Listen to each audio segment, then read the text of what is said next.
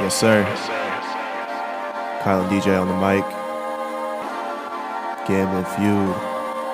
Partnered with Coda Sports Gambling Network. Hitting bets. Hitting bets. Getting checks. Getting checks. Making necks. Making necks. Alright, bet. Let's hit some bets. Locks on, locks on, locks on, locks. Locks on, locks on, locks on, locks. I don't need the keys when I get the locks. Hitting them wagers like I'm a pacer, doing it major. LA Lakers, locks on, locks on, locks on, locks. Locks on, locks on, locks on, locks. I don't need the keys when I get the locks. Hitting them wagers like I'm a pacer, doing it major. LA Lakers. Good morning, ladies and gentlemen, and welcome to another episode of Gambling Feud. Really, really happy you can join us today. Episode eight of Gambling Feud. As always, my name is Kyle Comish. You can find me on Twitter at Comdog. And joining me, as always, my cousin at DJ Low 4422 on Twitter. DJ Luch. DJ, how are we doing today? Oh, I am pumped, Kyle. I'm wearing my Cubs jersey. I got my Cubs W flag. Opening day is so close. I am just pumped right now. Life is good, man. It's the weather's getting nice. Everything's going eh, all dubs right now. All dubs. And to think just last year, like we had none of this happening right now, but just right now we got, you know, opening week for Major League Baseball on. We got the final four games on Saturday. The NBA playoffs are a couple months away. I mean, what an exciting time for sports right now. You know, you get a year like last year, and it just kind of puts you in perspective to the things you missed out on. And so we missed out on March Madness. Baseball was shortened. The NBA playoffs were weird. So it, it's so good to be back to normal. And I know our, you know, our whole world isn't 100% back to normal, but we're sports wise, we're pretty close. So I'm pumped. I'm hyped. Let's get this episode going, baby. Yes, sir. Let's before we get into our random poll, let's just talk a little bit about baseball, DJ. I mean, I'm a massive, massive Cubs fan. By far and beyond, my favorite MLB player in the league today is Kris Bryant. Ever since he's been on the Cubs, he's been one of my favorite players. I love Rizzo and Contreras and all those guys too, but Bryant, by far and away, is my uh, favorite player in baseball. Uh, I just love baseball. I've grown up around baseball my whole life. My dad coached baseball for several years and was met so many different people like Kirk Hinrich, the NBA player. He coached him in the league before. I mean, he's just been really involved in baseball. So I've started to love baseball for it too. And just, I'm so pumped that opening day is back. DJ, what, what are your thoughts just about like baseball and MLB and stuff like that? Oh, uh, baseball is hands down my favorite sport. There was a tweet that went around that it was like some dude watching a 2-0 uh, baseball game and just super geeked the entire time and, and, that's me because i can appreciate every single pitch and shout out your bob your, your dad bob one of the best baseball minds that i know personally i mean your dad knows so much he taught me how to throw a 12-6 curve taught me how to throw a circle change like your dad is a wizard when it comes to baseball and I, I see where you get it from but yeah, no, uh, Rizzo's my favorite player. I'm repping my Rizzo jersey right now. He's my dog. Uh, he was once diagnosed with cancer. He cured it. Uh, and he just, you know, he's just, he just gives you that hope. He's just a really good player, really good type of person to have around. And he's just, you know, I, I like to be fans of players who are also great people. And that's why I love Rizzo. I love the Cubs. I don't know if I'm very positive outlook on the Cubs this year, but I love the Cubs and I'm going to root for them every game, even though I won't be able to watch any of them because they're going to be blacked out. Uh, but no, I'm pumped. Uh, so yeah, let's let's get into our random poll. Uh, who is the best MLB player playing in baseball today? Uh, so not of all time, but just today's game. And I'll, I'll let you bat lead off, Kyle. All right. So first of all, I had a fantasy baseball draft yesterday, and I didn't draft this guy, and but I guarantee he's top five. And I mean, he's just been since he's entered the league, he's just been electric. And that's Mike Trout. I mean, Mike Trout can do it all. He can steal bases. He can hit dingers. He can field like he's one of the best at uh, denying home runs that I've ever seen. I mean, the dude's just an all around electric player. I mean, he makes baseball like if you're not a fan of baseball, you got to watch this guy. He's just so so exciting. He is electric. There's other guys you can throw in that mix. You can throw in like Mookie Betts. You can throw in Ronald Acuna, who I ended up drafting number one because I mean that dude's a fun player to watch. But just right now, in my opinion, the best player in baseball today is Mike Trout. Kyle, spot on. You know, usually for these po- polls, we don't like to be in agreement just to mix it up, but we are definitely in agreement. Mike Trout, he's so good. And minor, minor rant here, but the MLB is so bad at like uh, networking or kind of broadcasting their players. Like Patrick Mahomes is the face of literally everything. And if you don't know anything about baseball, you honestly might not know about Mike Trout, who for seven straight years has been one of the most consistent players in the league. His steals have taken a little bit of a hit, but his dingers have gone up. And the dude just hits, and he's so like he literally has no flaws. There's no flaws in his game. There's nothing where you're like, oh, he's somewhat bad at this. Almost every other player in the league has something they're bad at. Not Mike Trout. He is just unbelievable. And I think he's one of the top five players of all time. Uh, the problem, he has no postseason experience, no postseason success because the Angels have just sucked. They've had one of the best players and they can't build around it. But Mike Trout, so, so good. Uh, those other players, Mookie, you could throw in Jacob DeGrom as a pitcher, Ronald Acuna, all great, great talents. Uh, but all those guys, I mean, Mookie's not as young and neither is Jacob DeGrom, but Mike Trout's been doing it seven straight years. Uh, and consistency is key in baseball because anyone can pop off one year. Look at Jose Bautista, popped off that one year. Uh, but being able to do it year in and year out, Mike Trout has, therefore, best player in baseball.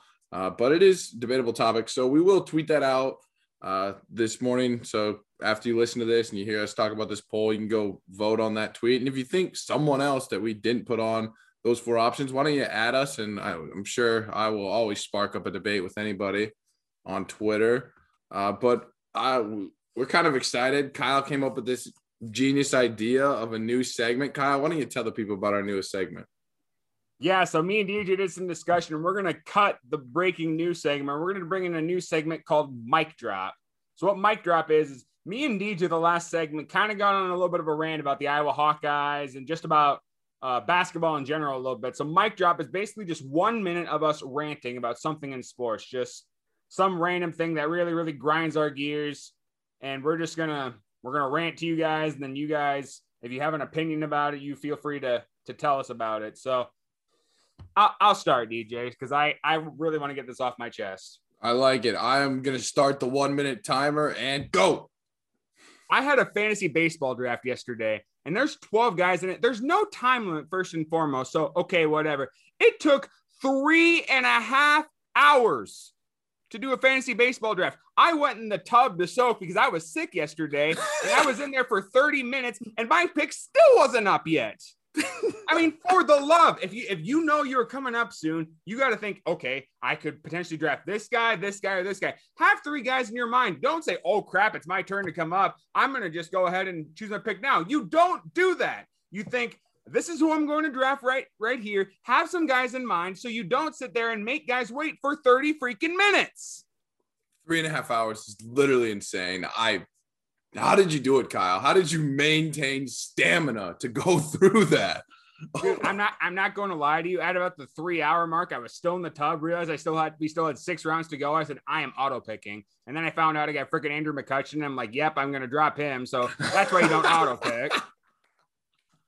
So that oh. is DJ. I'm going to give wow. you. A, I'm going to give you a one minute timer here. Wait, before we start, First, I want to give a shout out Lucas Parker, our intro song guy. We try to forget to mention him every time, uh, but I just remembered, so I'm going to do it quick.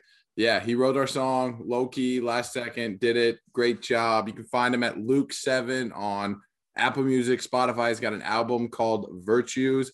Uh, and then shout out to Kyle himself. He's battling sickness right now. He said he had a little bit of a stomach flu yesterday, and he's battling through it for you viewers. So Kyle, you're a company man for Gambling Feud. Thank you so much.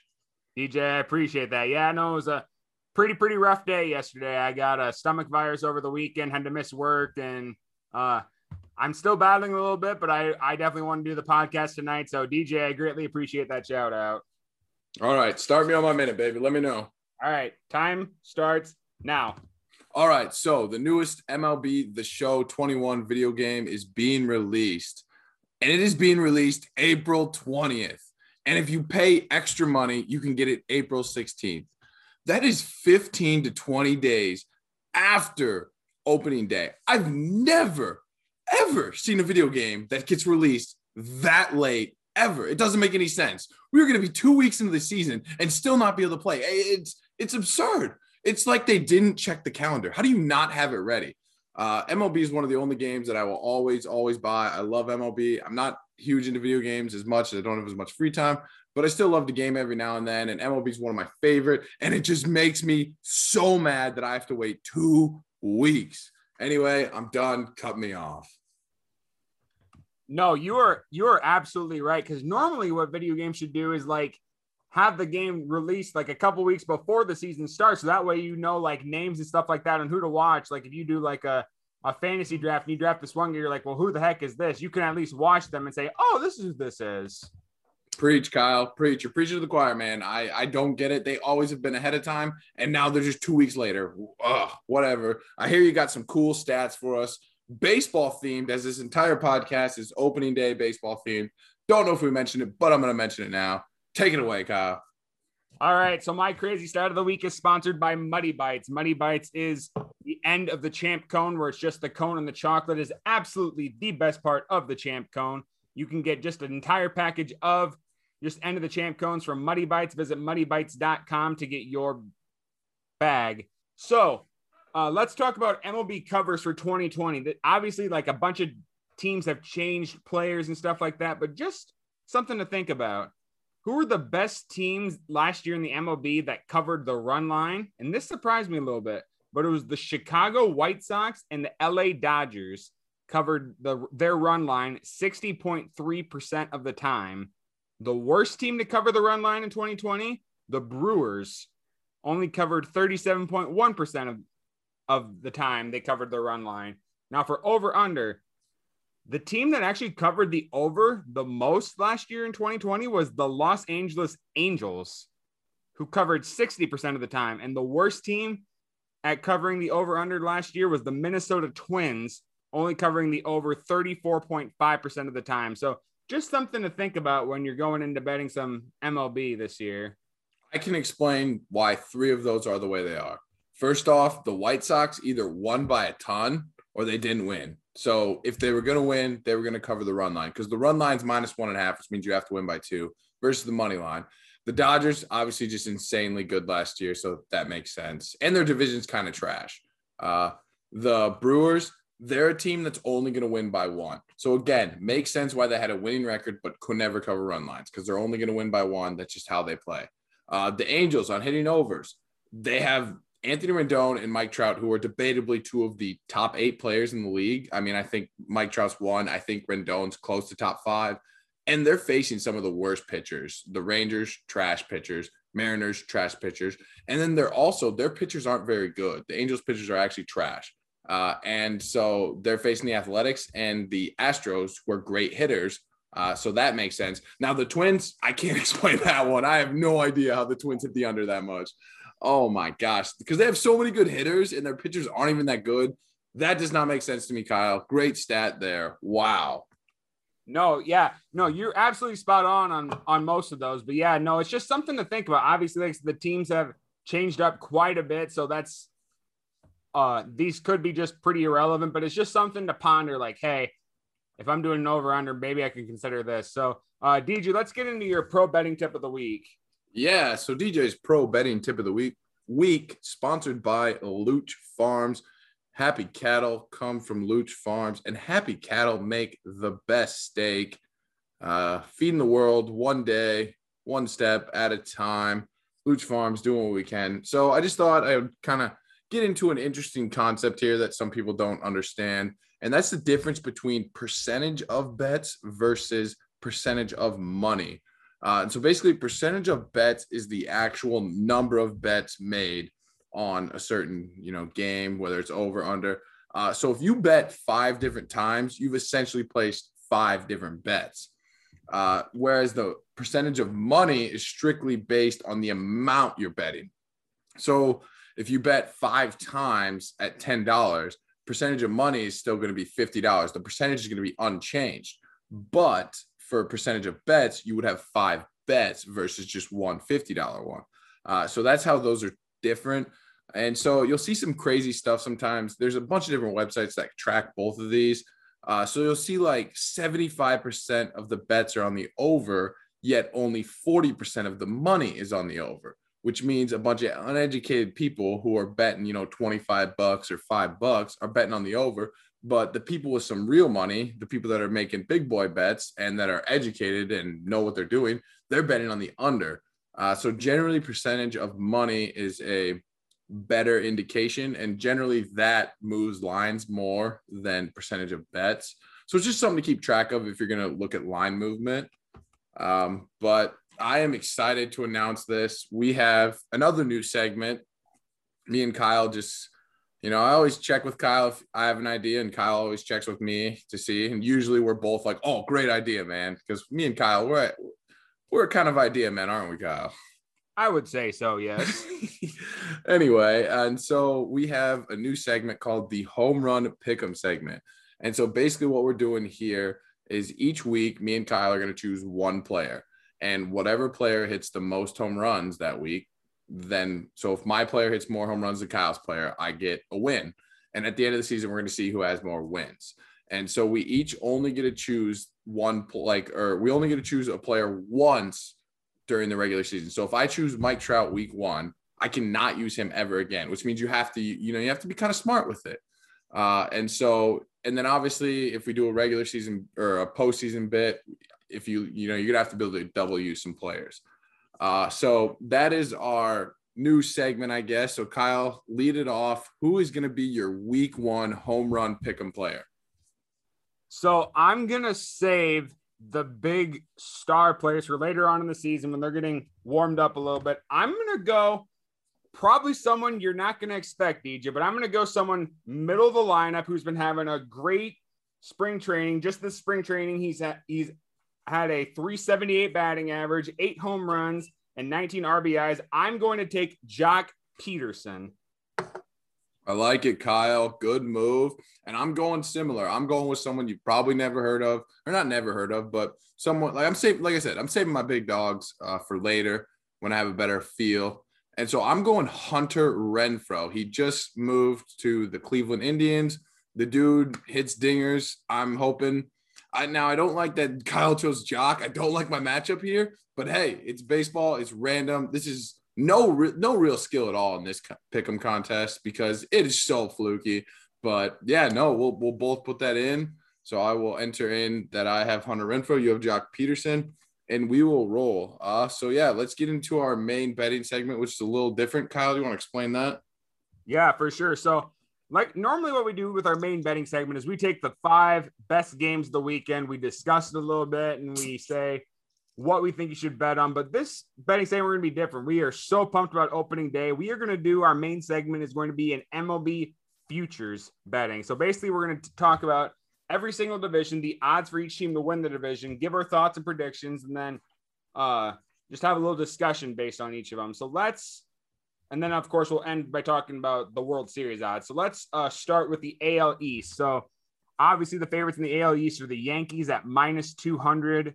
The Rays are next at plus 400, and the Blue Jays are plus 400. Red Sox at plus 2200, and the Orioles are plus 8,000. DJ, what are we thinking about uh, this division?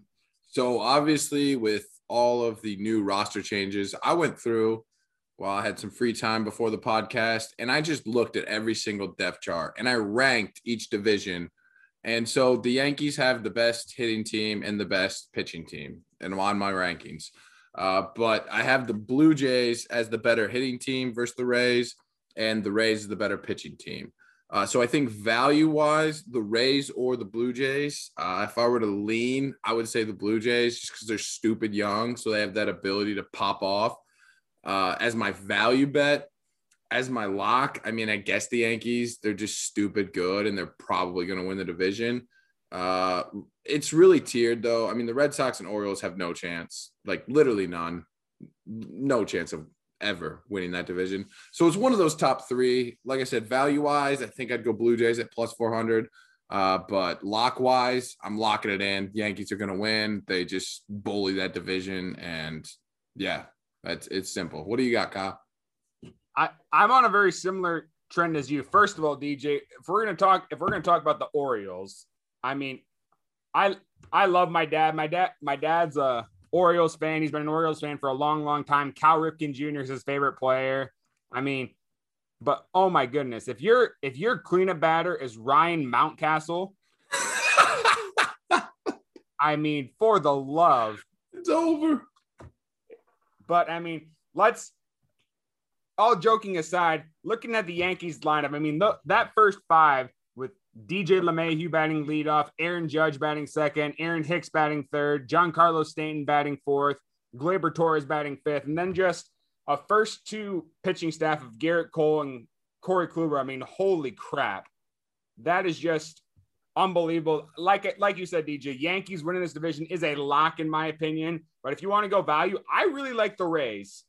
I think just uh, with uh, Austin Meadows and Brandon Lowe. I think those two are going to surprise some people this year as far as how good they do. And then their pitching staff isn't too shabby with Tyler Glasnow, Michael Wacha, uh, Chris Archer. I mean, that's a that's fairly solid. So I'm I with you, DJ. I think the Yankees winning the division is a lock, but I think the value there is the Rays. And love you, Dad, but Orioles they're plus eight thousand for a reason. oh yeah, spot on. And yeah, I uh, I 100% agree with that. And I think the only difference for me was Blake Snell not being a Ray. If Blake Snell was on the Rays, I would 100% agree with you, Rays. But since they don't have him, that's why I went Blue Jays. But either way, both great takes. Uh, should we move on to the next AL division? Yeah, so let's talk about the AL Central here, DJ. The favorite to win the AL Central is the White Sox at minus 120, then followed by the Twins at plus 135, the Indians at plus 800. Uh, our man T. Paulson is going to be on a little bit. His Royals are plus 3,500, and the Tigers are plus 6,000. DJ, what do we think about this division? First, just like the previous one, every division is tiered. So Royals and Tigers, no chance. I really do think the Royals have a good young core, pitching wise and hitting wise, but this isn't their year. Uh, secondly, I'm just going to eliminate one of the teams that has no value, and that's the Twins plus 135. I really don't like the Twins lineup this year. They let go of Eddie Rosario, and Eddie Rosario is so good. He can hit. He's a lefty, hits insane power against righties, and he hits great contact against lefties. But not to mention, Eddie Rosario is one of the best outfielders, like throwing dudes out. He led an assist multiple dude's got a cannon plays a great outfield and they got some goofball i don't even know who it is in there for him. And that's that's going to be huge for them honestly. I don't think the twins pitching staff is that good. I have them ranked as the third best pitching staff in that division. And so my value pick is the indians at plus 800 because i have their pitching staff as number one uh, they have what Plesac, uh, God, what's the big guy? I can't think of his name. Bieber. Yeah, yep, yep. Bieber, Bieber, and God, there's one other one. But anyway, um, Indians pitching staff is the best pitching staff in that division. The White Sox are the best hitting team in that division. That's why they're the favorite. So, lockwise, I think the White Sox win the division, uh, which is kind of obvious with the minus 120. But value wise, if you want to value bet, I, I think the Indians run the tables this year. They got some good hitters. I, I think they were the ones who got Eddie Rosario, now that I think about it. Uh, that's like 85% probability of being right. Uh, but yeah, so and their pitching staff, pitching win, yeah. So they have Eddie Rosario, Kyle, our stat man. We got a stat guy. He confirmed it. Our research guy, and they have the best pitching staff, hands down. Their starting staff way better than any others. Uh, so yeah, Indians plus eight hundred is my value. You know, you you and I are going to be agreeing definitely here because I have the Indians at my value too. I mean, Shane Bieber is very, very underrated, I think, just for how good I think he's going to do this year. I think Jose Ramirez and Eddie Rosario batting 3 4 is going to be really, really solid for them. I think they'll give the White Sox run for their money. But I mean, but I mean, we're looking at the White Sox. I mean, Tim Anderson, Adam Eaton, Jose Abreu, is it Yoan Moncada? And, yep. Yasma- He's a and Yasmani Grandal. I mean, those first five, and then you got like a pitching staff of Lucas Giolito and Dallas Keuchel and Lance Lynn. I mean, I'm going to agree with you, DJ. I think the White Sox winning this division is my lock. But if you want to go value, I definitely think the Indians are, are the value pick in this division. I, I tweeted it about a year, maybe a year and a half ago. I said the White Sox have the like youngest core that if the the franchise builds around it, they will win a World Series in the next 10 years, which obviously that's very broad and very long. But the White Sox have so many insane young hitters. I mean, you mentioned most of them. You got Eloy Jimenez, you got Yoan Moncada. Like they just hit last year. It was insane.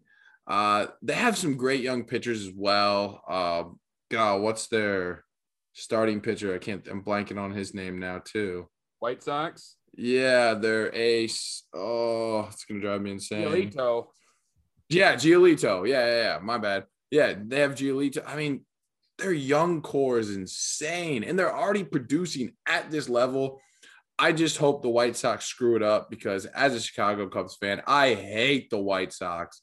Um, but yeah, that's I, I, believe that the White Sox could easily win a World Series in the next seven years if they manage this core correctly because they're so talented. It's unbelievable. But cut me off, Kyle. Let's go to the next division.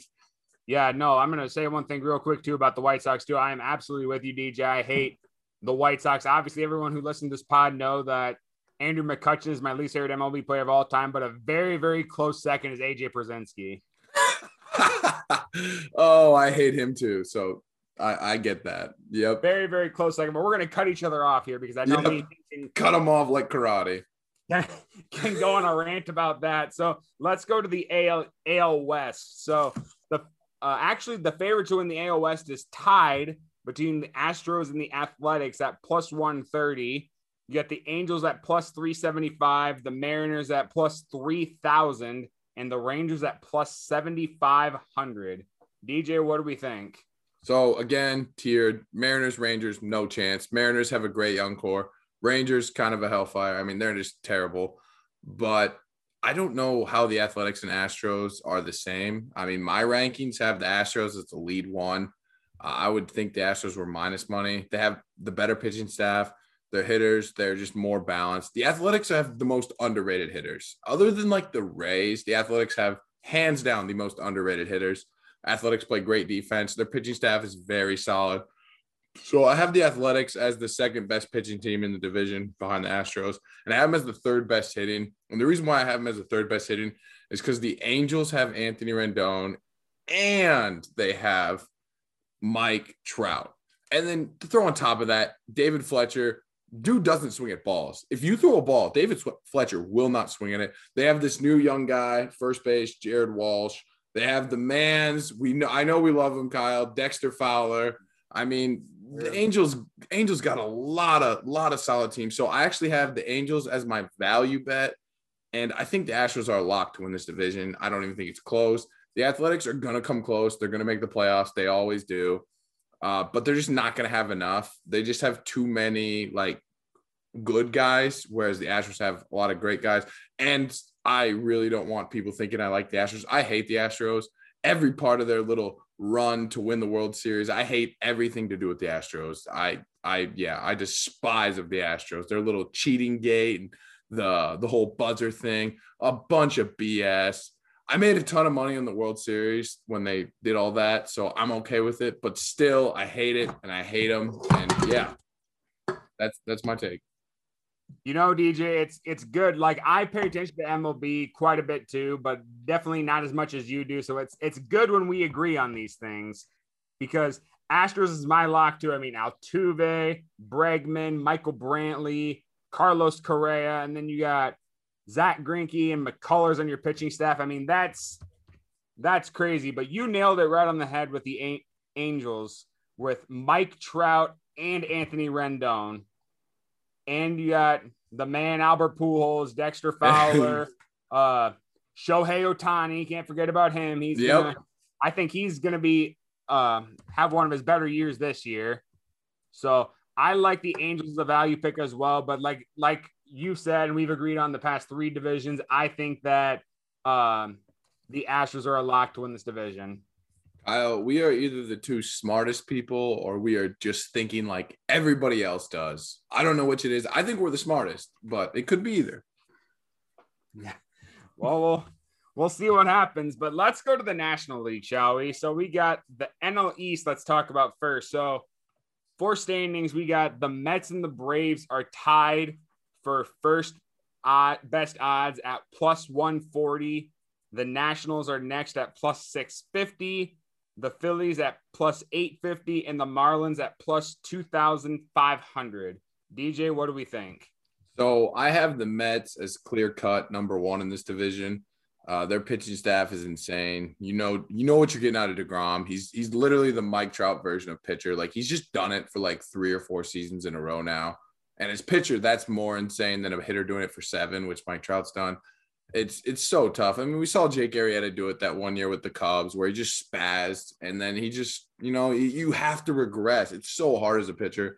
So I and but the Mets hitters, the Mets have so many hitters. So I have the Mets as uh, the number one pitching team in the division, and then I have them tied with the Braves for the number one uh, hitting team. The Braves have so many hitters that it's unbelievable. I mean, you got Freddie Freeman, you got Acuna, you got uh, Ozuna, you got Ozzy, uh, Ozzy, Osbies or what? Ozzy's. Why can't I think of his name? Albies. Yeah, Albies. Uh, that's close. Uh, yeah, the Braves have so many hitters. So I do have them tied because the Mets have a ton of hitters. I mean, Pete Alonso is a beast. They have Conforto. I mean, so many others I can go on a list. But my value bet is the Nationals at plus 650. Uh, there, I think the Nationals have the second best pitching staff in this division, debatably the best pitching staff uh, with Scherzer and Strasburg, and then there, uh, I think they have a couple other solid guys in there. And the Nationals can hit; they're not bad at hitting. Uh, they have a couple weak spots that the Mets and Braves don't have. Um, I think the Phillies at plus 850 is embarrassing. Like that, that the Phillies have no chance of winning that division. Their their pitching staff garbage. They have Aaron Nola, who was terrible last year. I'm assuming he'll bounce back and be good. Other than him, trash. Um, the Phillies hitting lineup, they have some decent guys. I still think Bryce Harper is one of the most overrated players. Uh, Marlins at plus 2,500 is a joke. So I think my value bet's the Nationals, and my lock is the Mets, which sounds crazy, but that's what I'm going with. This is gonna be a division we disagree on, DJ. Okay. So I I absolutely, without a doubt, agree that the Mets uh, pitching staff is the best in the division, no doubt, with Degrom and Stroman and guys like that. So I don't disagree with you there. I do think though that the Braves uh, line batting lineup is slightly above the Mets with the Acuna, Albies, Freeman, Ozuna, Travis d'Arnaud, Dansby Swanson, guys like that. So I'm actually going to have my lock to win the NL East to be the Braves and my value pick. And you're going to disagree with me on this one, but I like the Phillies kind of as a value pick. First of all, they have McCutchen, which he can eat my shorts, but that's another story. And then we got uh Rhys Hoskins, Bryce Harper, JT Realmuto, Didi Gregorius. I mean, those are some pretty decent guys, in my opinion. And then uh, you you said it earlier. They got Nola and Zack Wheeler, Matt Moore. Not bad pitchers, but I think, like you said, they were terrible last year. They might have a bounce back year this year. So I'm actually going to differ with you. I'm going to take the Braves as my lock to win this division. I'm going to take the value pick being the Phillies. I forgot Francisco Lindor now plays for the Mets. That was my deciding factor. The Mets already could hit, and now they added Francisco Lindor. They have Dominic Smith, who no one knows about. Yeah, I this division was probably the toughest for me, other than maybe the NL Central. Uh, the other ones I thought were pretty easy, but this one was tough because the Braves and Mets both are very similar. Like you said, I think the Braves might be slightly better hitting. Uh, Mets clearly are better pitching, and then you have the national wild card in there where they're good at pitching, not as good at hitting, and then you have the Phillies who are legit wild cards. I mean, they do have a lot of weird pieces that could definitely flow together. So that one is interesting. But let's let's go a little bit of a you know near our heart, the NL Central. Uh, what do we got there for odds? Yeah, so the NL Central, we got the Cardinals who are favored at plus 105, the Brewers at plus 320, Reds plus 375, Cubs plus 475. And man, I love seeing this. the Pirates plus 7,500. DJ, what do we think? First off, the Pirates are an embarrassment to this division. On the other hand, the other four teams are up for grabs. I think out of those three or out of those four, the Cubs have the least likelihood. Um, the thing I like about the Cubs is they have the most potential for a bounce back season. Kris Bryant, worst year ever. Javi, worst year ever. Um, Rizzo, worst year ever. Willson Contreras. I mean, all those guys had literally their worst year ever last year. So they're all due for bounce back. So the Cubs hitting lineup could be insane. But then we get into the Cubs pitching lineup and it's gross. I looked at our starting rotation and I almost cried and not out of joy, out of sadness. It was so bad. They used to be so good and now they're terrible. We let go Jon Lester and I just love Lester. I think Kyle Hendricks is insane. I think Kyle Hendricks is one of the most underrated pitchers. But after that, Zach Davies, never been a fan of. Um, think blanking on who our third is. Arrieta, I love. Yeah. Trevor Williams. Yeah, Trevor Williams. Never really been a huge fan of him at Pittsburgh. I always thought he had like a four ERA, which I'm assuming if I looked it up, he did. And uh, Jake Arrieta, love him. He's great. I hope he has a great bounce back year. Albert Alzolay, I think Albert Alzolay is such a good young pitcher, and I'm very like positive on him. But when our two and three are Zach Davies and um, Arrieta. Arrieta. No, no, no. Trevor Williams. I think that I'm. I think that Arrieta is four on the depth chart. Okay. But either way, when when you have Trevor Williams and Zach Davies, I just I don't like that at all. Um, and so that's why I'm not on the Cubs this year. I think the Cubs hitting will bounce back, but the pitching's going to be gross. I hate to say this, it, it it hurts me a little bit, but I think my lock is the Cardinals. Uh, I think with adding Arenado, they still have Goldschmidt. They have some good pitchers uh, with uh, Flaherty, Miles, Miles, whatever, Mik- Mikolas or whatever. I never can say it, Moustakas, whatever the heck. Anyway, um, do you know who I'm saying? Yeah, I know who you're talking about. I Okay. I- it either, so- yeah, yeah. English is hard, man. English is hard. Um, so yeah, those I, I think the I have the Cardinals as the best hitting team by far, uh, just because they have Arenado, Goldschmidt.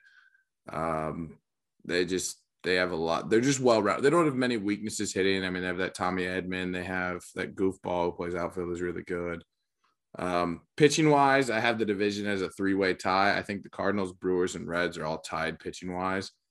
Uh, the Cardinals have a couple good guys up top, but then they're kind of weak in the pen and weak at their lower end. Brewers, same way. Brewers is like just consistently average. They just have four dudes who are just like, eh, they'll probably give up like three or five runs. Um, and then the Reds have two really good guys, uh, Castillo and Sonny Gray. But then after that, hard fall off. I mean, Tyler Mall is their third pitcher, and he's not good. Um, so I have those three as all ties. So I guess to wrap it up quick, Cardinals are my lock to win this division. I think they're the most well rounded. I think they're going to be able to hit, and they just play well, which makes me mad. But I think my uh, value bet is going to be the Reds. The Reds kept all the same hitters they had last year, and they were great at hitting last year. Um, you know, Joey Votto, Mike Moustakas, that Suarez cat. They have a couple other guys who are solid at hitting. And then they have, like I said, Sonny Gray, Luis Castillo. Um, I want to say they added Sean Doolittle, and that's why I like him a lot, but I could be wrong there. But at the end of the day, um, yeah, I got to go. Reds is my value, Cardinals as my lock. I, I like it, DJ. You know, I was thinking about it too. I, I was looking like at all these rotations and at the batting lines, stuff like that. And I looked at the Cubs rotation. I was thinking, you know, at one point, our rotation was Lester, Arrieta, Hendricks, John Lackey, and then, oh, I can't remember the fifth guy, but just those four was was just crazy. So that really, really hurt me. But I'm still gonna take the Cubs as my value pick. I know I'm a Cubs fan. People are like, oh, you're just saying this is you're a Cubs fan. No, I really mean it because I mean, adding Joc Pederson to the lineup, I think is going to help tremendously. I don't think Bryant, Rizzo, and Contreras and Javi are going to play as bad this year as they were last year. So I think that the Cubs are going to be the value pick for this year. Obviously, I hope the pitching is better, but it's not looking too hot right now. So I'm still taking them as a value pick merely because of their hitting. And then I'm with you, DJ. The Cardinals is my lock. Now, Jack Flaherty's their starting pitcher. Fun fact for you, DJ. I actually, with my family, went to Busch Stadium uh, and watched uh, Jack Flaherty throw his first his uh, first game and get his first win. Wow, that's pretty That- cool. That was pretty cool. He pitched, I believe, seven innings and only gave up a run or something like that. Got a standing ovation. It was crazy. And then Aaron Hicks comes in the game, throws the fastest pitch in MLB history. Yeah, um, I have a definitely mixed feeling on some of the uh, Cardinals bullpen, um, but I try and separate my bias, so I won't get into it. But that division has to be the most up for debate. I mean, I guess you could say maybe the NL East, uh, but the Cardinals are kind of the lead dog. But man, the Brewers and Reds and Cubs aren't far behind. Um, and I think the Cubs are going to be more offensive oriented than defense, which is why I don't like them. I prefer to, you know, run it down with pitching, uh, mow teams down by not giving up any runs and then scoring enough just to win. So that's why I don't like the Cubs strategy this year of out hitting teams. So I, yeah, it, it hurts to say it, but yeah, that's the NL Central will be the most fun division to watch this year. That, that you heard it here first. Without a doubt. No, I agree with you wholeheartedly. So now we go from a pretty competitive division, DJ, to a not very competitive as far as odds goes. The NL West is the last division we're going to talk about before we move on to talk about the World Series odds. And in the NL West, we got the Dodgers are favored to win at minus 250, the Padres at plus 200, then big drop off with the Diamondbacks at plus 4,000, the Giants at plus 4,000, and the Rockies at plus 7,500. DJ, what are your thoughts in this division? if you bet on the Diamondbacks, the Giants, or the Rockies to win that division, I think you should be checked into a mental institution. I mean, it's insane. Like it, the, the Dodgers or the Padres are winning this. So it's pretty simple. The Dodgers are my lock, but they're minus 250, so they can't be my value. And my value is the Padres. Um, I have the Dodgers as the best hitting and the best defensive team, best pitching team. I have the Padres as the second uh, offensive team and the second uh, pitching team. Uh, I think it just comes down to bullpen. Uh, the Dodgers have a better bullpen. And then hitting wise, the Padres have a couple of gaps. Uh, what's that Taylor guy or whatever they have? No, it's not Taylor. Grisham. They have that Trent Grisham or whatever is one of their outfielders. Whereas like the Dodgers don't have a gap like that where they have a guy who I'm just like, ugh, I don't like him out there. Uh, so yeah, the Dodgers are hands and away better, but the Padres loaded up this offseason. I mean, man, they got Snell in there and they got every I mean, they just they're going all in on this team. Uh, that is for sure. And then they added the man's Victor Caratini, who I think one of the most underrated backup catchers. I mean, he's a switch hitter, hits from both sides, former Cub. I love him. I think he's such a great player. So I definitely think the Padres could easily make a run at winning this division. But statistically, the Dodgers have just dominated this division. I mean, 2016 when the Giants were good was that, or was, I think it would have been 2015 then or whatever. I think it was 2016. But anyway, back when the Do- or the Giants were good in like that 20 because they won it in 2012, then they won it in 2014, then they won it in 2016. Those are they did like every even year that the Giants won it. So back then, but the last four years, the Dodgers have just dominated this division. It's kind of embarrassing. Uh, but I, I'm excited to see the Padres actually good. Um, I once went to a game at the pod at the Padres field, and a grand slam was hit, and it hit the over, and I bet on the over, and it was so cool. So Nice. yeah, it was Lorenzo Cain, baby. Back he was it was Royals versus Padres. Lorenzo Cain goes yard, dinger. It was like an eight run inning. It was like 2-0 before this inning. And I was like, oh boys, it's the eighth inning. I have no chance hitting this over. Grand slam, overhead. I was freaking out. It was awesome. But anyway, Kyle, what do you got? Yeah. I tell you what, though, DJ, I went to the Padres uh, stadium too. And let me tell you what, the, the Padres, when I went there, were extremely bad. I mean, like, Wil Myers was the only guy they really had. Anybody else, I didn't even know who they were. Like, when I, what I would like to do when I go to MLB games, stadiums, I like to buy a jersey of my favorite player. So, like, When I went to the Rays, I bought an Evan Longoria jersey. When I went to the Rockies, I bought a Troy Tulowitzki jersey, stuff like that. I couldn't find a jersey of a current player on that Padres team. Like that's how bad they that's how bad they're. I, I would have bought a Wil Myers jersey because he probably back then was my favorite player, but just how much they've grown since then. I mean, Fernando Tat Tatis, I mean, is what Tatis. I'm sorry. There you I, go. I got corrected about that several times. Tatis is just gonna be a superstar in the league. Machado, Hosmer, Wil Myers, and then like you said, you Darvish and Blake Snell. Snell. These guys are really, really solid, and they're a value pick for sure. But like you said, DJ, the Dodgers. I mean, Mookie, Corey Seager, Justin Turner, Bellinger, and then you got uh, Kershaw, Trevor Bauer, Walker Buehler, and then Kenley Jansen as a closer. I mean, this team is gonna win the division for sure. But Padres are definitely a value pick in the fact that they could beat the Dodgers, and the Dodgers could get a wild card. Yep. Oh, easily, easily could happen, and then the Dodgers could run the tables there. I mean, that's why I love baseball. You just never know what's going to happen because it is a 162 game season. Just nutty how many games they play. Yep. So, all right. So that's our takes on each of the divisions. Before we get into the guest pick 'em DJ, let's talk World Series odds. So, for World Series odds as of right now, the top uh, six I got here, we got Dodgers at plus 350, Yankees at plus 550, Padres plus 900. Mets plus a thousand, Braves plus a thousand, White Sox plus a thousand. What are your your thoughts and uh, predictions for the World Series? So lock wise, I hate to say this, but I think I'd actually go Yankees, just because plus three fifty for a World Series winner isn't that much, and the Yankees have they haven't done anything in the playoffs in a while. Like they haven't, I mean, they haven't been to World Series in a while. It's been nutty. So I think they're due, and their team is insane. They're stacked, literally stacked with talent. Uh, but my true value bet, so my lock is the Yankees. I think I think the Yankees actually have a serious chance of winning it this year, uh, and especially over a 162 game season. I think their talent prevails through injuries and stuff. They're always going to have dudes in the lineup who can hit dingers. But my value bet, and it's going to sound crazy, I think I'm going Mets at plus a thousand.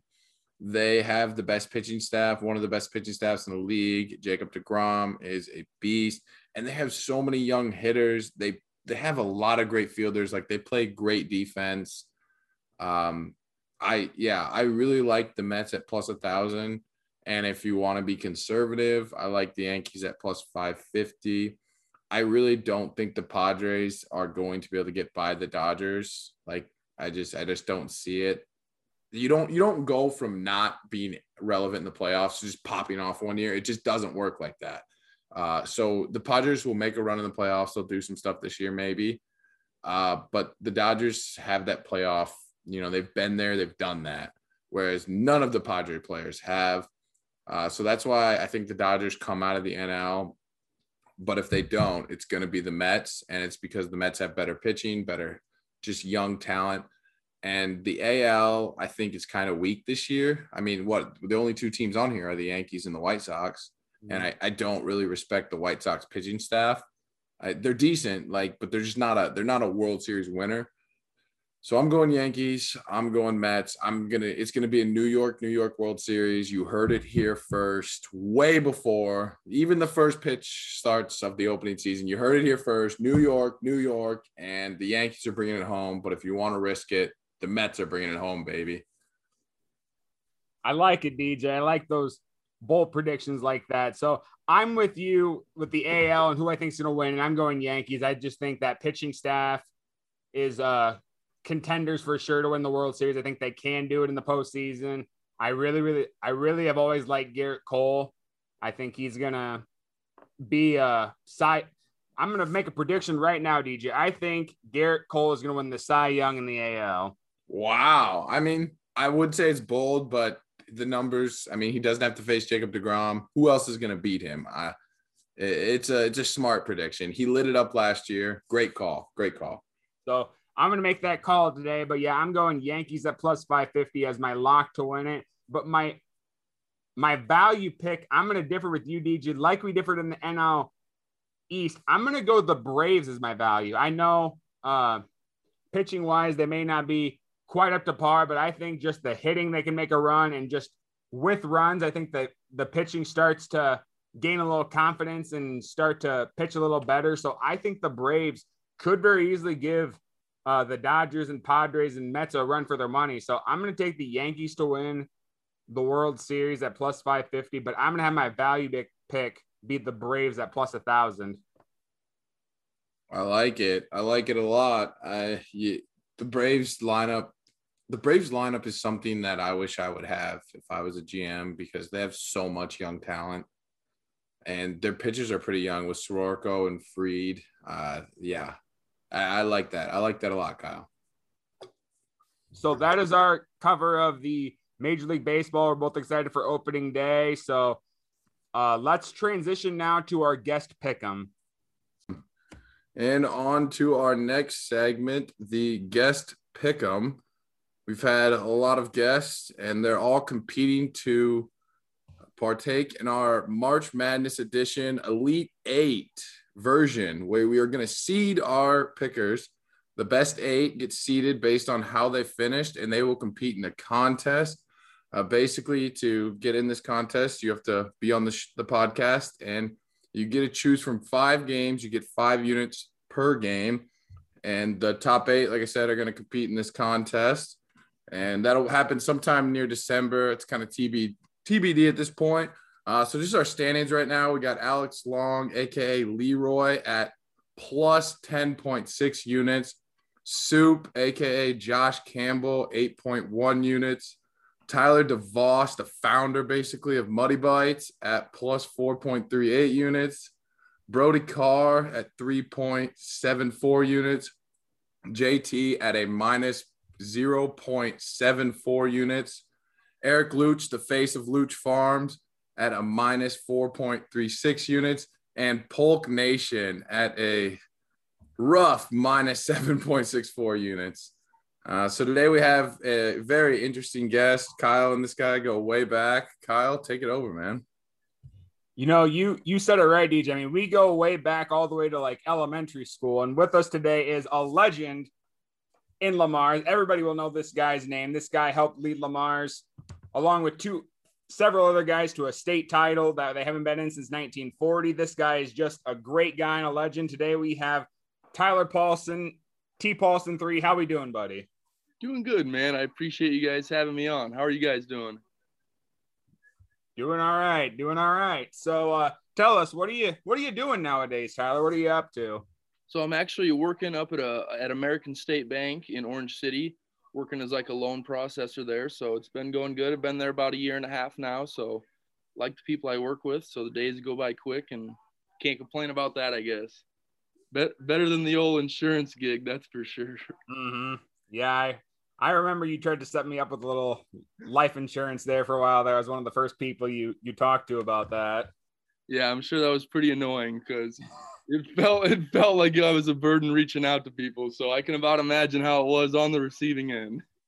It was it was a lot to to take in, but I was I was glad to help you out. But one thing I really wanted to talk about with you, and I mean, this is something you and I both got to experience. We let, or I didn't do anything. I was a manager, but you started and uh, led Le Mars to a state a state uh, tournament for the first time in quite a long time. Ended up beating, uh, gosh, who we play that first round? The first round game was Dallas Center Grimes. Dallas Center Grimes. There you go. We ended up beating them. We ended up beating uh, number one seed. It was Williamsburg, correct? Williamsburg in double overtime. In double OT, I remember that. And then we ended up losing to uh, Dubuque Wahlert in the state championship by I believe eight points. But I mean, Dubuque Wahlert had like Riley Till who went to Iowa. They had uh, Cordell Pemsl who Paulson has some feelings about, but he went to Iowa. And uh, I mean, so just kind of tell me about that a little bit. What did you uh, what did you think about that whole experience being down there? Yeah, the whole experience obviously was probably the highlight of high school. I mean, just being down there with the guys and playing basketball. I mean, we were obviously playing as good as we could at the right time, and to be able to win that first round game, especially T was in foul trouble. So a lot of people forget about that. That was actually the stat sheet, it looked like I mean, I think I had like 20 some points, but I think I shot 15 or 20 free throws at the line that game. So I uh, kind of made my hay there. But otherwise, I mean, beating Williamsburg in double OT, I mean, holy cow, that is that is one that will go down. Man, the one seed, we probably should have lost it in regulation Mm-hmm. To come back and force overtime. And then they had a shot to win it at the end of the first one that if you ask Davis, Kazel, Irwin, they all say from the bench that thing looked like it was going down. Mhm. Looked like it was going down and we were going home. And I remember when we when we beat Williamsburg. So what people don't know is like we were up probably like six or eight points, and uh, one of our starters throws a football pass to our center Tyler Burgess, who dunks it to win to basically exclamation point to get us to the championship. Our bench storms the court, and you could feel the court shake because that place was just so rowdy and stuff like that. I mean, it was undescribable how amazing that was. Yeah, it was incredible. Shout out to Alex Walker, the he used to be the Channel 9 guy. He was underneath the underneath the basket for that film and he had right when T dunked it and then I come around the corner and me and T just both jump up and then you see the bench coming after and I mean that moment right there you when you know you're going to the state championship game. Whew. it, it still it still gives me chills. But I think the one thing you and I would agree on that probably we wish didn't happen to the state tournament was every time a player gets called for a foul, the camera goes right at that player that gets called for a foul. And I don't know if you guys knew much of the anything about the Le Mars starters, but the Le Mars starters when they got called for a foul and they disagreed with it, they did not say probably things they should have said. Yeah, not a fan. And that's funny that you actually say that because when me and Sitz were rewatching one of the games a few years ago, I was I took a video on my phone. We were playing Williamsburg, and there's two minutes to go in the game, and we're down by two, and they call a foul on me on Adam Klein's going to the line, and they cut to the camera, and I'm at the free throw line, going like this, looking at Klein, and I just shake my head like this. There's no way. just cuts right to us, but yeah. So I uh I'm sure there were some moments where I probably hope I wasn't on camera because probably said some things that I don't want people at home seeing. Ah, dude, that was so funny. But I mean, that Lamar's team just was unbelievable. You know, you ended up going to Morningside, played played basketball there. We had Tyler Borchers, who was a three-year starter at Morningside, was the first team All-American NAIA. We had Caleb Klein, who uh, went to South Dakota, played there for a little bit. He's now the grad assistant at the University of Arkansas. We Shout had Trent. Hogs. I just I just got to get that out. Shout out the Hogs and shout out my boy Klein. Yes, sir. Yes, sir. Yes. Shout out Caleb Klein. What a great guy. I'm glad he got to experience that. Uh, that team also had Trent Hillbrands, who was a three-year starter at Northwestern. He's having a he had a great season. I think he had an injury that ended his uh, senior year, so hope he's doing well with that. And then we had what people seem to forget about. We had Pete Neese, who was just as tall as uh, Tyler Borchers. I mean, he was just he's he's one guy. He's so humble, but like when he got fired up, I mean, there was nothing nothing better. Yes. Yep. Exactly. To see the joy on someone like Pete's face, like oh, I, and I love Pete. We'll always love that man, but I will never forget the time at Sergeant Bluff when he had that. I'll, I'll credit him with a dunk. It was close enough for for me to call that a dunk, but I just remember hearing the crowd and oh man, I just felt so good for him. But I bet he was on a roll, just along for the ride and having a blast. Mm-hmm. No, that was that team was so fun. And I know I'm forgetting a bunch of people too, but just shout out to that team, to the coaching staff that we had. What what an experience! But let's uh let's transition a little bit into like the the sports realm, I guess. So what uh what sports teams are you a, a fan of and that you root for? So I'm a diehard, first and foremost, favorite team, favorite sport, diehard Steelers, all the way. Pittsburgh Steelers fan since I knew what a football was, since I knew what sports were. all I remember was Big Ben. I was that was when I was a Steelers fan. Big Ben was just coming into the league. Nice, nice. And then uh you, baseball, basketball, what else do you like? Yep, baseball, Kansas City Royals fan, and probably an Arizona Diamondbacks fan because my dad lives in Phoenix and just been to like four or five of their games, so their stadium's pretty sweet. Um, and then NBA, ah, I don't know. I go back and forth in the NBA. I'm not huge on it, like I said. I'm, we'll get more into it into the playoffs, but I'm a Suns and a uh, 76ers fan probably. Just Suns because I grew up on Steve Nash, and that was like my all-time favorite player. Wore number 13 because he was 13, so just got to carry the Suns. And then I was a big Allen Iverson fan back in the day too, so just follow those team those two teams a little more close.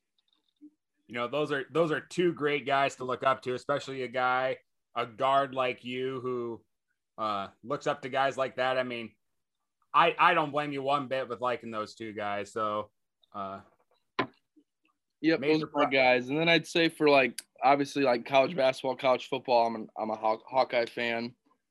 Um, but NHL. So this is a funny story. I was actually in Vegas summer I turned 21 in 2018, which was the summer before Vegas became a team in the fall of 2018. And I didn't know shit about hockey at the time. So I was like, screw it. This team, this team's never been in the league. I was like, I'm gonna hop on this bandwagon. No one knows about them. What do they do the first year they go to the freaking Stanley Cup Finals? So then after that, I started uh, paying attention to hockey a little bit, and I actually got a couple uh, couple jerseys over here. Got a gold uh, Mark Stone and a Jonathan Marchessault. So got my fellas now. I'm I'm all in on the hockey. Love the hockey. I I didn't expect you'd be you'd be in on the hockey, so that's that's something I even didn't know about. Yeah. Oh yeah, dude. I'm all the way in on the pucks. Got, especially, dude. There's nothing like. I'm not kidding. NHL playoffs. Whoo, dude. I I agree wholeheartedly. That's like it. I try to get to watching like regular season, but you're absolutely right. When it's Stanley Cup playoff time, like I'm absolutely like all eyes on the TV. Yep. Yep. Speaking of hockey, that college hockey game the other night went to like five overtimes. You guys see that? Mm-hmm. That was how can you you you better be devoted those two teams to stay up and watch that whole thing. Dude, I think about their legs, dude. They go 20 minute OTs every time. They did four. They played a whole game after the first game. See, that's what they need to imp, they need to implement shootouts then if that's the case because exactly. we got to think after three overtimes. Hey, let's give the fellas a break. Maybe let's go to a shootout instead. Mm-hmm. No doubt. So, uh, you know, this is a sports betting podcast, so I gotta ask you, like, what got you into sports betting? Like, what sports? I know you said you got a interesting sport that you and a couple of your buddies went on a run on. So tell us a little bit about like what sport, what got you into sports betting, and what sports you like to bet on. So funny enough, I actually got my first endeavor into sports betting when I was a sophomore at Morningside. Me and Andrew Semideni, shout out to him. Uh, we thought that you know us two young college kids, we could beat the books. You know, wouldn't be a problem funny enough, we uh so that was at the time where betting wasn't legal. So we actually had like a bookie in Sioux City that like he gave us this website. We sign in at the end of the week, plus or minus, you go meet the guy somewhere. So first week we won. So you meet up 100 or down 100, right? More than 100, he'll pay you. Down more than 100, you got to come and pay him. So the first week we get paid like $107. We're on top of the world right now. We get like $56 a piece, whatever that math adds up to be. And we're like, oh, this is easy. Why don't we get into this sooner? And we never got paid ever again from the bookie after that point. That was the only time we ever got paid until we ended up quitting like six months later. So then ah. I went on a hiatus from like junior year, and I actually just got back in like NFL season this year. So like now I'm smarter and like not as dumb as I was back then. But yeah, so at first it wasn't very fun, but now it's more responsible when you actually have a job and a little different than when you're in college and can't can't get a winner. I remember I would go up to you and Semideni in college too, be like, "So how are your bets going?" You both like, "Don't ask." Yep, going going south. The one and oh man, if Andrew was here, the one that we still to this day Oh man, we bet on this was in like yeah, so this was probably 2018 ish. So this was like the Thunder, who at the time when we bet them, didn't we didn't know like one of the star like maybe Russ wasn't playing or something. So we had bet like Thunder minus six. No, Thunder minus five. We needed them to win by six. They're up by six at the end of the game, and Anthony fucking Morrow hits a half quarter to lose by three instead of instead of them winning by six and us covering, and I'll never ever forget that. Anthony Morrow is on your dead list now. Anthony Morrow, oh dude, and it was the worst. That was like back when you were just watching it on the game cast on ESPN, and you mm-hmm. just see Anthony Morrow makes three point shot end of game, and it's like, no. Oh my god. That is the worst. Dude, it was brutal. Absolutely terrible. But yeah, things have been going good now. It's just like I'll try to like actually track it so I don't I know if I'm actually winning or losing and just so it doesn't get out of hand or anything like that. So it's been it's been good so far. So can't complain. Good stuff. So before we get into the actual uh, pick'em part of the show, uh, I heard you telling me and DJ before the show got on that you and your buddies got on a little uh, little streak on a very interesting sport. Why don't you tell us a little bit about that? That's right. Shout out to my my two guys, Mitchell Sitzman and Tyler Borchers. Uh, we've been on a nice little heater in the uh, KHL. If you guys aren't familiar with the KHL, that'd be the Continental Hockey League over in Russia area, I believe. Oh. And uh, we've been on a little bit of a heater in that league. Turns out, if you bet the under and the favorite, it's usually what ends up winning in that league. So we've uh, we've been doing okay. Just been uh, a fun little run. But the best part about it is they play at like nine in the morning and eleven in the morning our time. So we'll just be at work refreshing DraftKings, checking to see what the score is of the KHL game, and winning a little money while you're at work is always kind of nice. oh, that's that's funny. Uh, well, DJ, are you ready to dive into some uh some picks here? Let's get to it. All right. So Paulson has been advising the rules, but just a refresher for the viewers at home. He gets five units per game. He can disperse it however he wants. He can do two on the spread, two on the money line, one on the over under. He can do five on just one thing, or he doesn't have to use all five units at all. So if we are ready, let's get into our first game of the pick'em. Our first game is going to be the Final Four game happening this Saturday, April 3rd. It is either going to be at 5 p.m. or 8:30 p.m. on CBS between number one seed Baylor against two seed Houston. The line right now is set at Baylor minus five and an over under of 135 and a half. Uh, DJ, you want to get into some trends a little bit here, and then I'll dive into some players. We can make our picks. Yeah, so we have two teams that I mean they're just built to cover spreads. Uh, Baylor's 18 and 10 this season at covering the spread. They're 12 and 5 on the road, uh, 3 and 2 in their last five. Houston, kind of same way. They're 20 and 10 at covering the spread, and they're 10 and 6 on the road, and also 3 and 2 in their last five. And then over unders, Baylor loves it over 17 and 11 on the year. Uh, they're 10 and 7 on the road. They clamp up a little bit more on the road, don't score as much. And then 7 and 3 at hitting overs in their last 10. Houston's 14 and 16 this season, seven and nine on the road, and two and three in their last five. And these teams have so many players, and you kind of saw them on display last game. But Kyle, why don't you get into a couple of those guys that we should be watching out for? Yeah, absolutely. So for Baylor, first of all, if Cade Cunningham doesn't win Big 12 Player of the Year, he's gonna. But if he doesn't, then this guy's gonna, and that's Jared Butler. This dude's been on an absolute heat streak so far this year, averaging 16 and a half points per game and shooting 40% from three. And then for Houston, you got Quentin Grimes, who's averaging 18 points per game and 5.8 rebounds. So I'll get started with the picks, I guess. So looking at that over under, you're saying uh, 135 and a half is saying each team's going to score around 75 points. And Houston just does not like to score points, but they're really, really solid defensively but I don't bet unders. So I'm staying away from an over under. I really, really like Baylor minus five, minus five. So that's what I think I'm going to go with. Kyle, I don't know how you're an accountant because 75 plus 75 is 150. So I don't know where you're getting this math from. 65, 65. Yikes.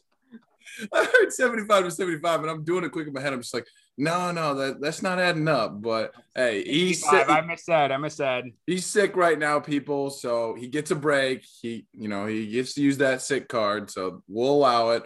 Uh, but no, you're right on. Baylor minus five. I've really hated on Houston. I just think they're fake. I think they play in a bad conference, and they've just proved me wrong every single step of the way. They've kind of embarrassed me, and it all started when I bet on them. They were like minus 15. I bet on them. They lost by like eight, and ever since then I've hated them. But they got some athletes. They got some dudes. But Baylor showed out last game they showed that that Mitchell kid. Oh my gosh, they got that Mitchell, they got that T, they got Butler. None of them are related to anybody in the NBA. The names all sound the same, not related. I've done the I've done the research, um, but no, I'm going Baylor minus five all day, every day. Yep, I like that. I like right where you were, uh, right where you were going with that. Uh, the one thing, Kyle, I got to point out, you don't bet unders, dude. Come on, unders are where the money's at. I'm not you got to hop on like a live under. Did you see the Sweet 16 first? Uh, what was there? Eight games. The first six of them went under. I, Big Cat always says life's too short to bet the under, but sometimes that's where the money's at. But um, I think everybody's gonna be on the over for this game, thus making me like the under that much more. So I think my first pick, I'm gonna start out. I'm gonna take two of my five units, and I'm gonna go two units on the under 135, 136 on DraftKings right now. So whatever that ends up at, I think I'm going to take two units on that. Ah, the I hate the minus five. I wish I I wish the four and a half. I hate when you have the minus five needing the six. It feels like six at the end of a close game is always like somebody like look at Oregon State last night. Shout out to Oregon State, by the way. Hell yeah. My, my national champion oh, I had their money line and their spread four of their seven games, the last seven, and oh my gosh, just just shout out to Oregon State. I love you guys. But I'm still gonna I'm with you guys. I'm gonna have to ride with Baylor, and I'm gonna I'm gonna have three units. The rest of my three on Baylor minus five as well. I, I've never almost cried at a sporting event other than when the Cubs won the World Series. But when Oregon State chose not to foul at the end of the game, I was damn close, man. Oh my, I couldn't. They hit that stupid ass three they had no business hitting, and then they didn't foul. I was like, yes, yeah. yeah. I was just standing screaming at my TV. I was just like, go to the rim. just go to the rim and lay it in. No one's going to guard you. Just cover. But yeah, that guy put up a prayer and man, it was winning great teams cover because Oregon State, baby, seven straight. Mad respect, mad respect. Yeah, mad respect is right. That was that was a hell of a run. All right, let's uh let's transition into some NBA. So we got a really good game in the NBA between the Mavericks and the Celtics. We have a game time of 6:30 p.m. on ESPN uh, tonight, March 31st. Uh, no line for this game yet. The previous game line, they had Celtics minus two and a half and an over under at 222 and a half. Uh, this is the second matchup of the season between these two teams. Dallas did win the first matchup 110 to 107.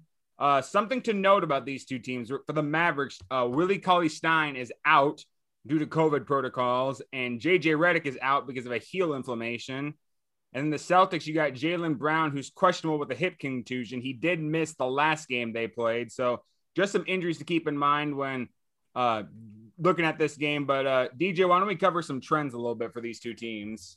Yep. And I don't think the line's posted because of that Jaylen Brown. Obviously, if he plays, it's going to be Celtics probably going to be favored if he doesn't. So that's why the line hasn't come out yet. And again, this is why our picks are temporary on the podcast, and we do allow our pickers to change once lines are official. But yeah, getting into some spreads. I mean, these are two teams that just aren't good at covering, uh, frankly. The Mavericks are 21 and 24 against the spread this season. They're 13 11 on the road, three and two in their last five. Celtics aren't much better. They're 22 and 25 on the season. They are 12 and 9 at home, which gives you some hope. And then three and two against the spread in their last five. And then over under wise, not much. Uh, the Mavericks are 20 and 25 at hitting the over, 11 and 13 on the road, and two and three in their last five. The Celts are 25 and 22 at hitting the over on the season, 10 and 11 at home, and three and two in their last five. Uh, now we do have what I would consider two of the youngest and most talented players in the league. I know some people want to hate on my boy Tatum, uh, but yeah, we got two super young, super talented dudes. Uh, Kyle, why don't you tell us about them a little bit? Yeah, you nailed it, DJ. These are two uh, young stars who are going to be the future of the NBA and are going to be like leading teams for several several seasons to come. So for the Celtics, you got Jayson Tatum, me and DJ's favorite guy averaging 25.3 points per game and 6.8 rebounds. And for the Mavericks, you got Luka, Luka Doncic, averaging 28 and a half points per game, 8.1 rebounds, and nine assists. So he's having just an unbelievable year. So, like we said, it's hard to talk about this game without a line posted right now. But if it's fairly close to the other game line where Celtics are minus two and a half and an over under of 222 and a half, I think that although they're not very good at covering overs, I do think the over would hit for this game with uh, most of their starters playing. So I'm going to take the over fairly close to 222 and a half. Yeah, good call there. Uh, I think my boy Marcus Smart is going to clamp Donatich, which he's not. It's like when Iguodala won the he won the MVP for allowing LeBron to score like 30 points. LeBron averaged almost a triple double. Anyway, I'm not going to get into that because that'll I can just go on for days. But no, shout out to Luka for basically averaging a triple double. Super impressive. I think Marcus Smart slows him down a little bit. If Jaylen Brown plays, the Celtics are a lock. They're going to win this game at home. Give me the Celtics all day. I don't care if they're minus two and a half. I'm only going up to minus four and a half, though. If they're five, I don't want them. But if they're minus four and a half or less, less, I am all in on the Celtics. If Jaylen Brown plays, it, there's a lot of ifs going on here, but that is what I'm going with. Absolutely. All right, man. So you, so it's in Boston, right? You said it was in Boston. Yes, yep. sir. Okay. Oh, makes me lean to the Celtics, but God, like I said before, I told you guys I am so bad with the NBA. I'm literally just thinking what what was my first initial thought because I'm just gonna do the opposite of that because usually my first initial thought on the NBA is always wrong. So in that scenario, I think you said the other the last line was minus two ish. Two yeah. and a half. Two and a half for the Celtics. Yep. The, yeah. Yeah. I think if that line's like minus three or four to Boston, I would like to take the Mavs plus four ish. And I think I would do, I'll do two and a half units on that.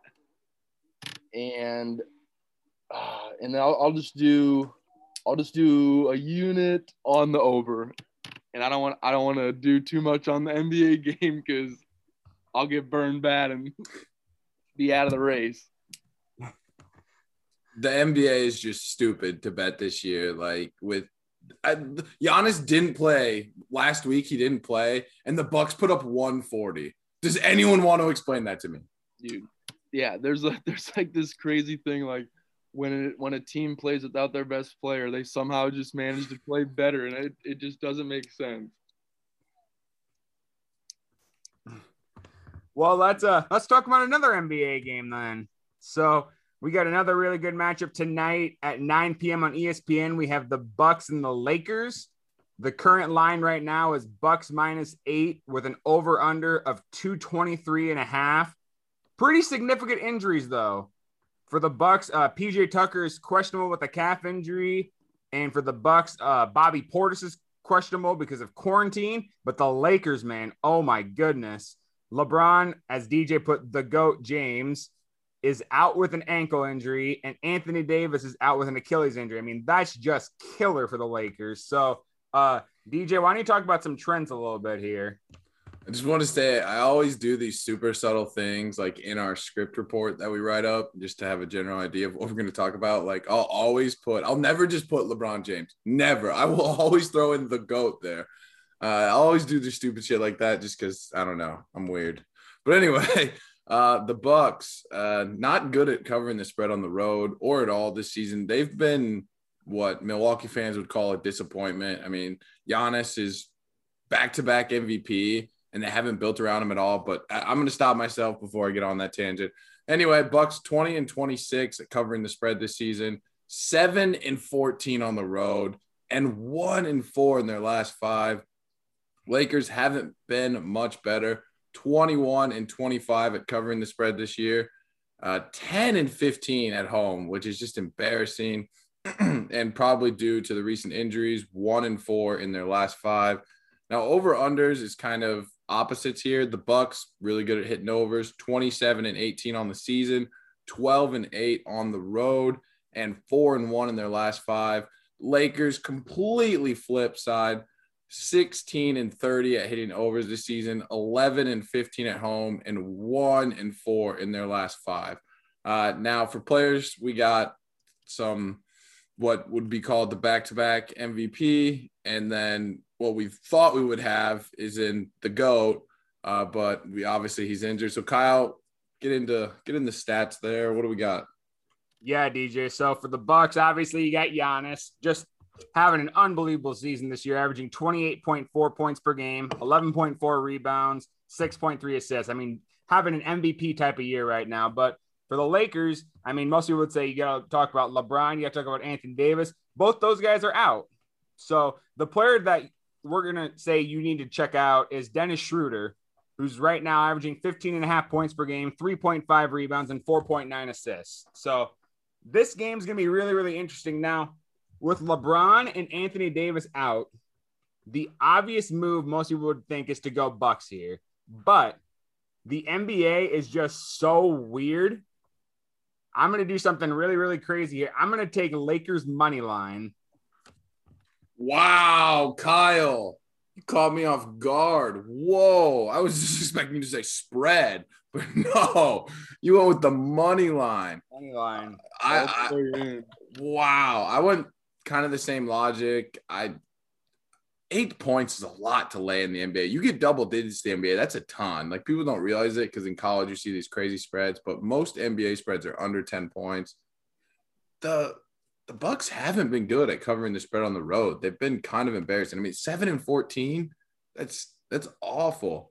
I know the Lakers are missing a lot of pieces, aka LeBron and AD, but I'm I'm gonna jump on the Lakers plus eight at home.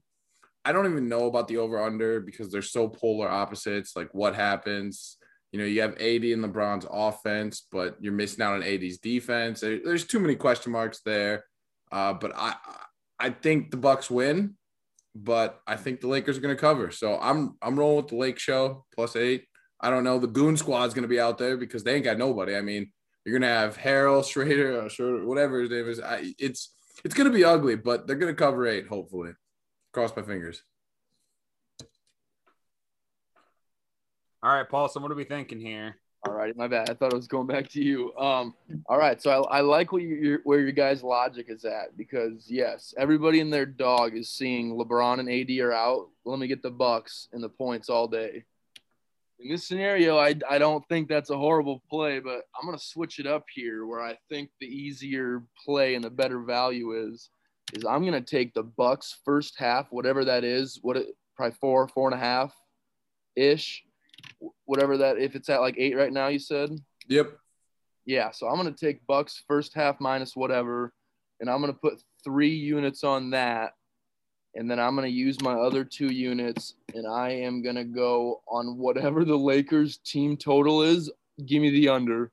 Give me the under on the lakers team total for two units whatever that number ends up being. I like it. that's my five on that one DJ, Yeah. I don't know if we've had a, a first half or a team bet in the guest pick 'em before. So I was just gonna say that. Shout out to Tyler here for mixing it up. You know, most people are just gonna stick to the basics, but no, he- he's a real capper, man. He's a real capper. He's gonna do something that gets it done. It's a genius idea, and yeah, I hope it works out. just trying to get these angles I, I, li- I like it. I like it a lot. Now, boys, this Thursday, baseball is back. I mean, oh obviously, we yes training going on. hell but yes But baseball is back. I am pumped for it. So the last two games we're picking are going to be uh, two baseball games, one for me and DJ's favorite team, one for Tyler's favorite team. So let's get right to it. The first baseball game we're going to talk about is the Pirates and the Cubs. Game time is set for 1:20 p.m. Who knows what channel it's going to be on because the Cubs are always blacked out. uh, the lines right now we have uh, the Cubs are money line is minus 210. The Pirates money line is plus 180. There is no over under set right now. Uh, DJ, what do we get? Who are the uh, probable pitchers for the game? Yeah, so the Pirates are not starting their best pitcher. Their best pitcher is Mitch Keller, which I don't know if you guys know, but he is from Iowa. He went to Cedar Rapids Xavier. Uh, but he's not starting for them, but he is their first in their rotation. But they're starting Chad Kuhl, not good. Just if we're gonna get be blunt about it. Last year he was two and three with the 4.27 ERA. Then we got some kind of advanced stats. I'm huge into baseball, so this was very simple for me to go to my main websites. Uh, so against the Cubs, the hit, the Cubs hitters against Chad Kuhl, Kuhl, whatever the hell his name is, uh, they have 39 hits and 123 at bats, which that is a 317 average, very solid average. Uh, they've hit six dingers and 18 runs scored on him. Uh, and then on the flip side, Chad Kuhl, when he plays the Cubs, he has a two and six record, and his team's record in those games, because obviously sometimes you don't get the decision. His team record in those games is four and seven. His ERA is 5.8. Whip is 1.772. I mean, this is just terrible. The over is six and five when he pitches. And then for the Cubs, the man, one of the most underrated pitchers in the league. No one talks about him, and it pisses me off. Kyle, the professor Hendricks. Uh, he didn't have a great season last year, record wise, six and five, but he did have a 2.88 ERA. And he doesn't batting average wise, he does give up a lot of hits. So Pirates hitters against the uh, against Kyle Hendricks, they have 39 hits and 129 at bats, which is a 302 average, but they've only scored 13 runs. So those numbers are pretty much the same. Uh, and Kuhl's given up 18 uh, versus the professor who's given up 13. And then Hendricks against the Pirates, he has a six and eight record. His team record is eight and 11. He has a 3.1 ERA, and the over is nine and 10 in those games. And then, kind of a crazy trend that I found while doing my due diligence or research uh, the Cubs, when games are played at Chicago over the last three seasons, are 11 and 1 against the Pirates. I I've watched a lot of Cubs games. No, I, I would have never guessed that. 11 and 1 is insane. Uh, in those games, the over under is 7 and 5. Uh, Kyle, I know there's a lot of superstars. Well, not really for the Pirates, but I know the Cubs have a lot of superstars in my eyes, at least. But anyway, what are some players we should look out for? Now, when I say this, I don't say this because I absolutely despise the Pirates. I'm being serious. It was hard trying to find a player to watch for the Pirates. It was, but for the Pirates, uh, the guy to watch is Todd Frazier. Last year, he had a 241 uh, batting average with 11 runs scored. For the Cubs, there's a lot of superstars to watch, but the guy I want people to keep an eye on is Willson Contreras. He's average. He had a uh, 243 batting average with seven home runs and 26 RBIs last season. Um, the Pirates can eat my shorts. Cubs money line. Yeah, I like it. Um, so I'm what I consider myself an expert in MLB betting. Uh, every other sport I'm very bad at. M- NBA terrible, NFL probably the worst. Uh, but MLB is my shit. I mean, I've paid rent with my MLB betting. I'll just, well, I'll stop there. Uh, so I like first five bets. First fives are, are the most predictable, and you're going to hear this, start hearing this a lot. Uh, and so with the Cubs first five, I'm going to take the Cubs first five minus 0.5. So basically, the Cubs have to win the first five innings by a run. Uh, and my logic here, Kyle Hendricks is amazing. Uh, he's going to shut him down. He's looked great. He's got super control. He's a pitcher whose stuff is going to be there from game one. So I don't think the Pirates score a single run in the first five innings. Now, the Cubs, on the other hand, have a lot of dudes who can hit a dinger. So I'm thinking one of them pops one out. Cubs win 1 0 in the first five. So that's what I'm going with. That's my specialty. I'm going to stick to it. Boom. I like it.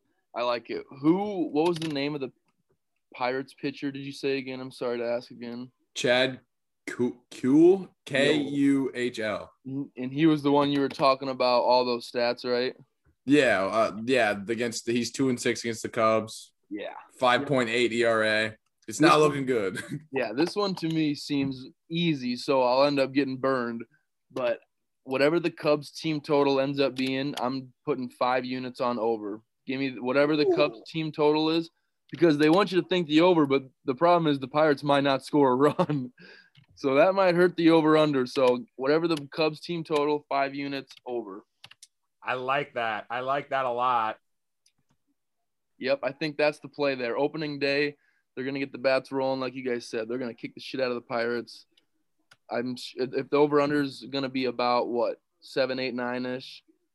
Yeah, I would assume so. I bet their team total is probably three and a half, four and a half, and either way, give me the over.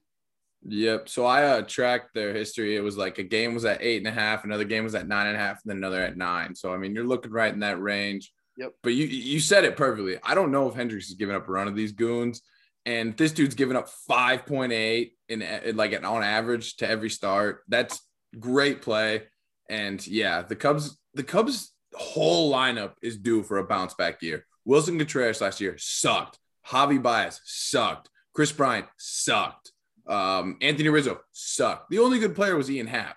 So, and now they got Joc, the man Pederson, who had eight dingers in spring training, y'all. Eight dingers that will never uh, make up for the loss of Kyle Schwarber, which I love dearly and I will never forget. I love you, Kyle. Anyway, so I still think the Cubs putting up a shitload of runs. Great play there.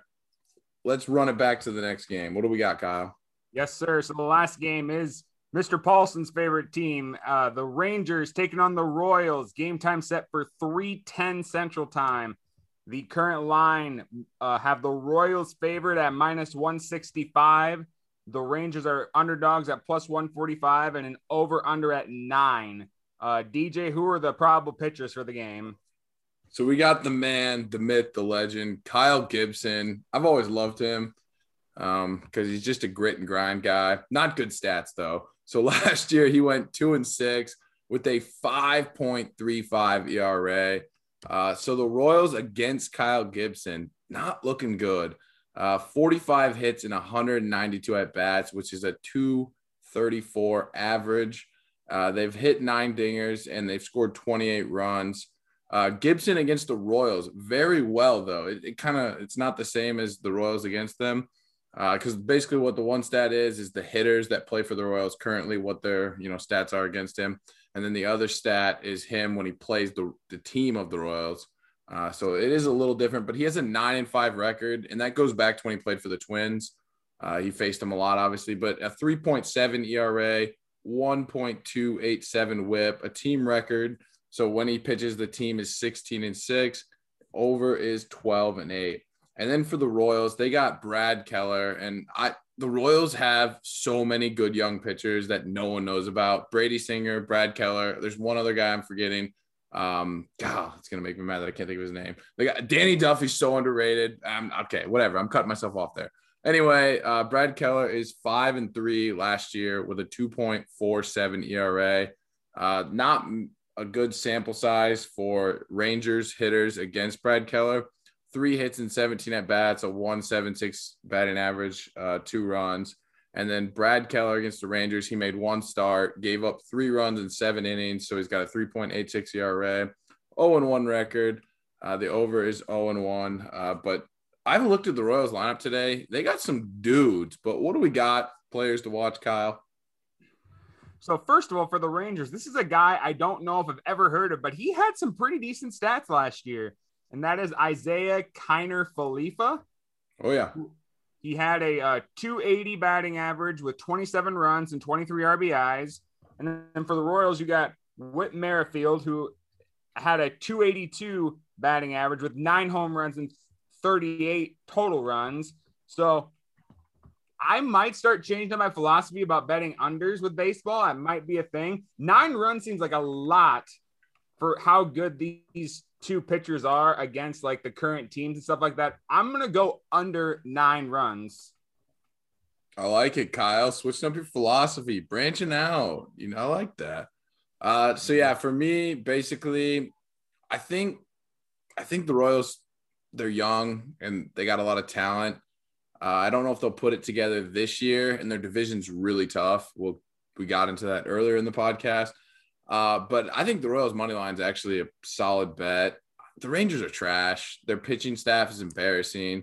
Kyle Gibson's if Kyle Gibson's your number one pitcher, you have problems. That's all I'm gonna say. Whereas the Royals have, like I said, a crazy young staff. I'm really excited to see how they end up doing this year.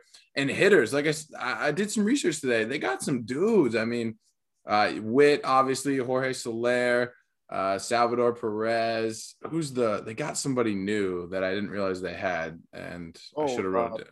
Benintendi from Yep. Yep, that's who it was. I saw him. I was like, oh, okay. That's a good get. Yeah, oh, for sure. So the Royals, here's what you're gonna get out of the Royals. They're gonna play fundamental defense. They're gonna hit, they're gonna hit in smart situations. They're not gonna try and hit dingers. You know, Jorge Soler is gonna try and hit dingers, but he's the only one. Everyone else can hit for average. Salvador Perez just got locked up to a big deal. I, I see the Royals winning this one, easy money. And minus 160, it may seem like a lot to people who are uneducated about betting baseball, but that's not as big of a favorite as you would think. It's minus 160, right? Oh, minus 165, whatever. I'm all in on the Royals. Let's go. Brad Keller is a beast. He's going to light them up. And I don't think the Rangers might score a couple, uh, but the Royals are the Royals are going to light it up. I think the Royals put up like five to six. Yep, I like it. I'm gonna follow in your guys' footsteps. I think um, I'm gonna go with two units on the under with you there, Kyle. I agree. I think I think Keller comes out and pitches a good game to start. I bet those first few innings, low scoring, 0-0 going into the fourth, fifth inning. So I'll take my chances on them not scoring 10 in the last five innings. So give me two units on the under, and then I just got to pay homage, pay homage to my other my Royals on this one and just go my last three units. I'm actually gonna go minus one and a half because that'll pay out. A, that'll pay out a little juice, I think. If they're minus 160, yeah, it'll be close. It might give a little plus, but uh, I'm gonna go three units on Royals minus one and a half to get the year started on a nice note, and then disappoint me at the end. oh, that's good. Oh, well, I tell you, I tell you what, Paulson, it was so so good to have you on. We're glad you're able to join us. Do you have any like uh like a Twitter handle you want to give to our viewers out there if they want to follow you or anything like that? I know your I know your Twitter's locked now, so I didn't know if that's something you want to give out anymore. Yeah, sure. You can still follow me on Twitter. My handle is T Paulson, the number one, and then I spell out the three because in high school I must have thought that was cool or something. Just following like KD Trey Five, I think back in the day is what I found that from. But yeah, follow me on Twitter. But I appreciate you guys having me on. This was a blast. yeah no it was it was great just catching up with you again just talking some some sports and i hope we can i hope we can do it again sometime maybe we'll uh we'll meet up we'll meet at Bachers or something like that in the long run. Ah, the buggers. That sounds good. Hopefully these picks go well, and I'll have to come back and maybe I'll be the one seed or something crazy. Who knows?